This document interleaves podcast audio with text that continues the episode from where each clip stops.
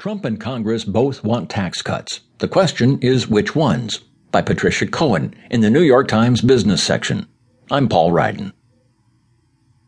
Several economic issues divide many Republicans in Congress from Donald Trump, the Republican president elect.